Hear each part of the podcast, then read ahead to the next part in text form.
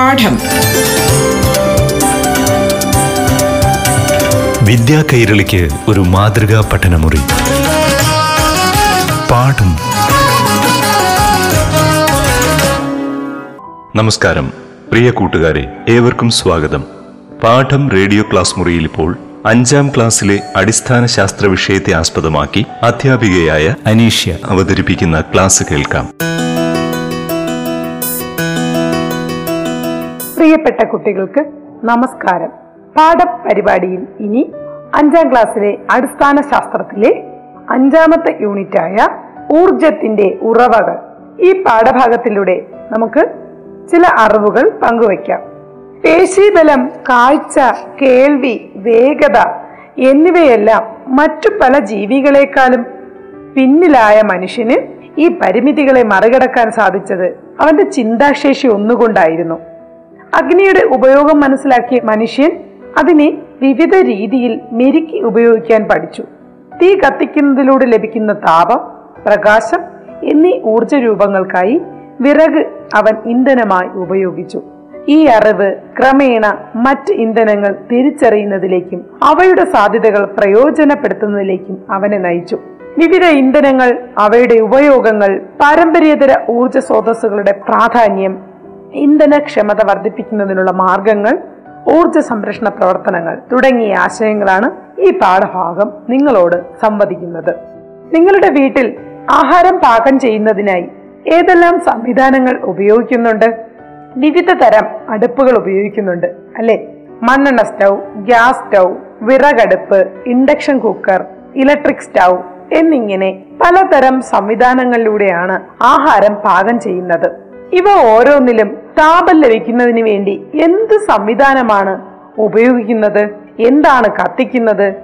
അതെ ഇവ ഓരോന്നിലും വ്യത്യസ്തമായ ഇന്ധനങ്ങളാണ് ഉപയോഗിക്കുന്നത്. എന്താണ് ഇന്ധനങ്ങൾ? കത്തുമ്പോൾ താപം പുറത്തുവിടുന്ന വസ്തുക്കളാണ് ഇന്ധനങ്ങൾ. പാചക ആവശ്യത്തിനുള്ള വിറക് മണ്ണെണ്ണ എന്നിവയും വാഹനമോടിക്കാൻ ആവശ്യമായ പെട്രോൾ ഡീസൽ എന്നിവയും ഇന്ധനങ്ങളാണ്. വിറക് കൽക്കരി എന്നിവ ഖര ഇന്ധനങ്ങളും പെട്രോളിയത്തിൽ നിന്നും വേർതിരിച്ചെടുക്കുന്ന ഡീസൽ പെട്രോൾ മണ്ണെണ്ണ എന്നിവ ദ്രാവക ഇന്ധനങ്ങളും L P G C N G hydrogen എന്നിവ വാതക ഇന്ധനങ്ങളുമാണ്. അതായത് ഇന്ധനങ്ങളെ തന്നെ ഖരം ദ്രാവകം വാതകം എന്നിങ്ങനെ നമുക്ക് തരംതിരിക്കാവുന്നതാണ്. പ്രധാനപ്പെട്ട ഖര ഇന്ധനങ്ങൾ താഴെ പറയുന്നവയാണ്. വിറക് കരി കൽക്കരി ചാണകവരളി അറക്കപ്പൊടി എന്നിവയാണ് പ്രധാനപ്പെട്ട ഖര ഇന്ധനങ്ങൾ. എന്നാൽ ദ്രാവക ഇന്ധനങ്ങളോ? അതെ ഡീസൽ പെട്രോൾ മണ്ണെണ്ണ ഏവിയേഷൻ ഫ്യൂവൽ ബയോഡീസൽ എന്നിവയൊക്കെ ദ്രാവക ഇന്ധനങ്ങളാണ്. വാതക ഇന്ധനങ്ങളോ?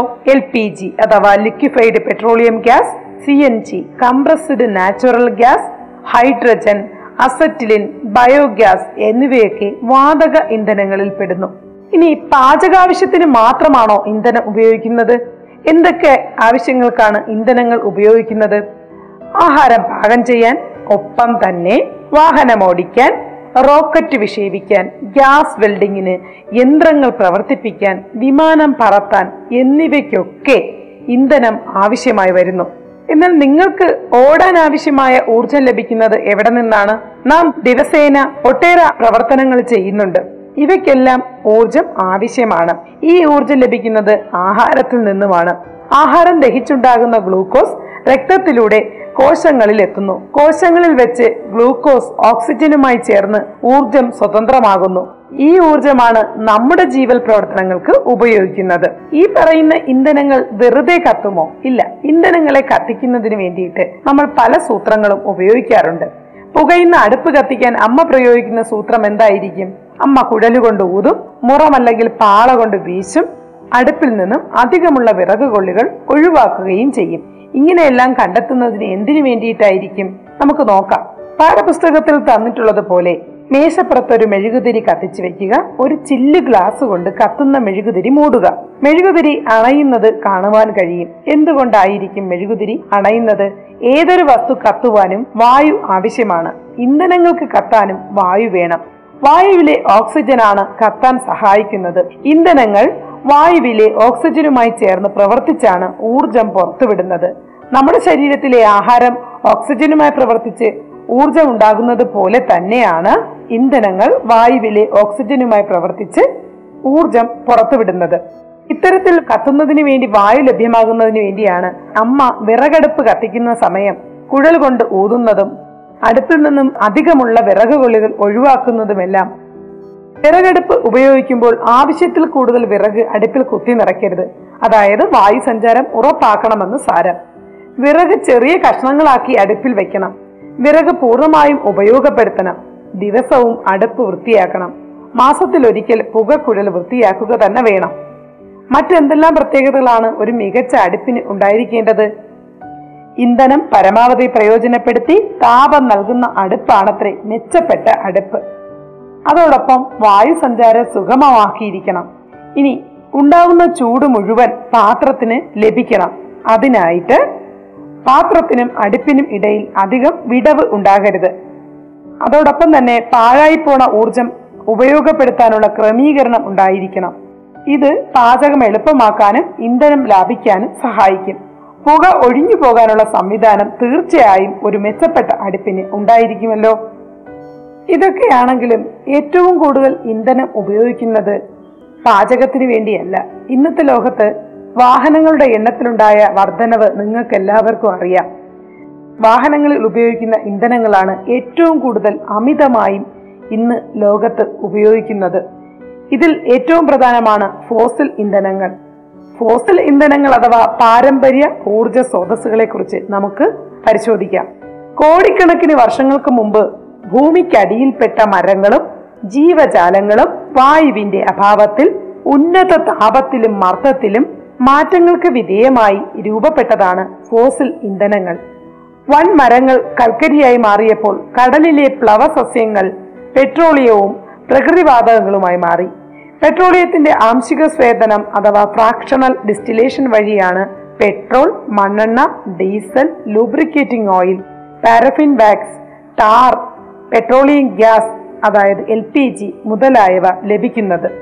അതായത് കോടിക്കണക്കിന് വർഷങ്ങൾക്ക് മുമ്പ് പ്രകൃതി പ്രതിഭാസങ്ങൾ മൂലം മണ്ണിനടിയിൽ പെട്ടുപോയ ജൈവ അവശിഷ്ടങ്ങളിൽ നിന്നാണ് പെട്രോളിയം ഉണ്ടാകുന്നതെങ്കിൽ സസ്യങ്ങളുടെ അവശിഷ്ടങ്ങളിൽ നിന്നാണ് കൽക്കരി ഉണ്ടാകുന്നത് എന്ന് പറഞ്ഞു. ഇവ പൊതുവെ ഫോസിൽ ഇന്ധനങ്ങൾ എന്നാണ് അറിയപ്പെടുന്നത്. പ്രധാനപ്പെട്ട കാര്യം എന്തെന്നാൽ ഇത്തരം ഇന്ധനങ്ങൾ ഉപയോഗിച്ച് തീർന്നാൽ പുനഃസ്ഥാപിക്കാൻ കഴിയാത്തവയാണ്. ഇവ പാരമ്പര്യ ഇന്ധനങ്ങൾ എന്നറിയപ്പെടുന്നു. ഉപയോഗം നിയന്ത്രിച്ചില്ലെങ്കിൽ ഭാവിയിൽ ഇവ തീർന്നു പോകുന്ന അവസ്ഥ ഉണ്ടാകും. ഇതിൽ പെട്രോളിയം ഏറ്റവും കൂടുതൽ ഉപയോഗിക്കുന്നത് പെട്രോൾ ഡീസൽ മണ്ണെണ്ണ എൽ പി ജി ടാർ എന്നിവയൊക്കെ ഉൽപ്പാദിപ്പിക്കാനാണ്. കൂടാതെ തന്നെ കീടനാശിനികൾ പ്ലാസ്റ്റിക് ഔഷധങ്ങൾ തുടങ്ങി ഒട്ടേറെ ഉൽപ്പന്നങ്ങളുടെ നിർമ്മാണത്തിനും പെട്രോളിയം ഉപയോഗിക്കാറുണ്ട്. എന്നാൽ സൗരോർജം കാറ്റ് തിരമാല എന്നിവ എത്ര ഉപയോഗിച്ചാലും തീർന്നു പോകാത്ത ഊർജ സ്രോതസ്സുകളാണ്. ഇവയെ നമ്മൾ പാരമ്പര്യേതര ഊർജ സ്രോതസ്സുകൾ എന്ന് പറയുന്നു.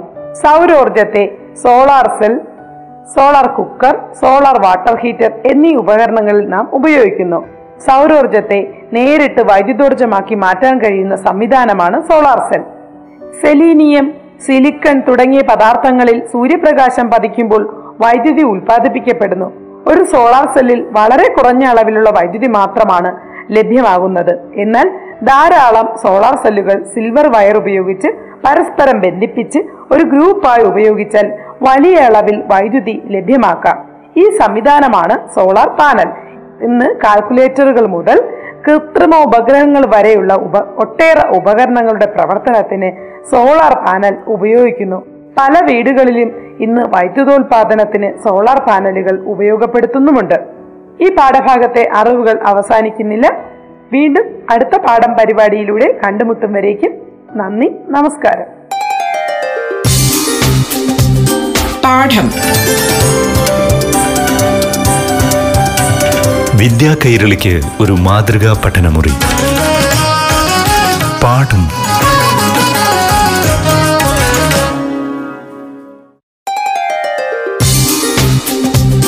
പാഠം. വിദ്യാ കൈരളിക്ക് ഒരു മാതൃകാ പഠനമുറി.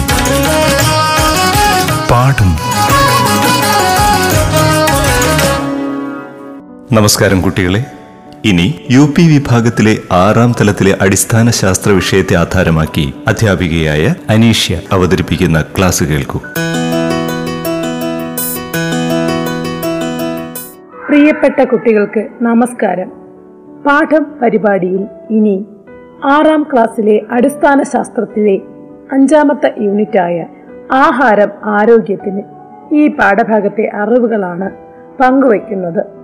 കഴിഞ്ഞ പാഠം പരിപാടിയിൽ ഈ പാഠഭാഗത്ത് നിന്നും നമ്മൾ ആഹാരത്തിലെ പ്രധാനപ്പെട്ട ഘടകങ്ങളായ ധാന്യകം അതുപോലെ തന്നെ പ്രോട്ടീൻ എന്നിവയെക്കുറിച്ച് അവയുടെ സാന്നിധ്യത്തെക്കുറിച്ചും പ്രാധാന്യത്തെക്കുറിച്ചും അന്നജം തിരിച്ചറിയുന്ന പരീക്ഷണവും ഒക്കെ ചർച്ച ചെയ്യുകയുണ്ടായി.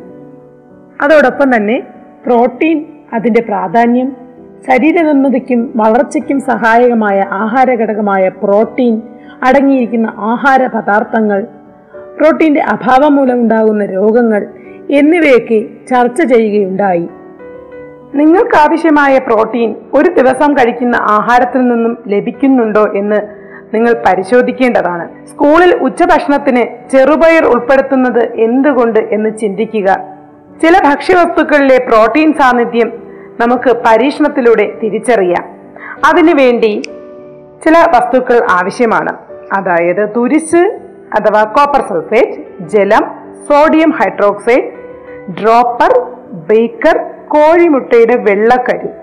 ഒരു ടെസ്റ്റ് ട്യൂബ് ഇത്രയും വസ്തുക്കളാണ് പരീക്ഷണത്തിന് ആവശ്യം. തുടർന്ന് കോഴിമുട്ടയുടെ വെള്ളക്കരു അല്പം വെള്ളം ചേർത്ത് ഇളക്കി വയ്ക്കുക. ഇതൊരു ടെസ്റ്റ് ട്യൂബിൽ കാൽ ഭാഗം എടുക്കുക. ഇതിലേക്ക് ഒരു ശതമാനം വീര്യമുള്ള സോഡിയം ഹൈഡ്രോക്സൈഡ് ലായനി എട്ട് മുതൽ പത്ത് തുള്ളി ചേർക്കുക. ഇളക്കിയതിന് ശേഷം അതിലേക്ക് ഒരു ശതമാനം വീര്യമുള്ള കോപ്പർ സൾഫേറ്റ് ലായനി രണ്ട് തുള്ളി ചേർക്കുക. വയലറ്റ് നിറം കാണുന്നുണ്ടെങ്കിൽ അത് പ്രോട്ടീന്റെ സാന്നിധ്യം കൊണ്ടാണ്. ഇതേ പരീക്ഷണം തന്നെ കോഴിമുട്ടയ്ക്ക് പകരം ചെറുപയർ പൊടി ഉപയോഗിച്ചും നമുക്ക് കണ്ടെത്താവുന്നതാണ്. ഒരു ശതമാനം വീര്യമുള്ള ലായനി എങ്ങനെയാണ് തയ്യാറാക്കുക? നിങ്ങൾക്ക് എല്ലാവർക്കും സംശയം തോന്നിക്കാണും.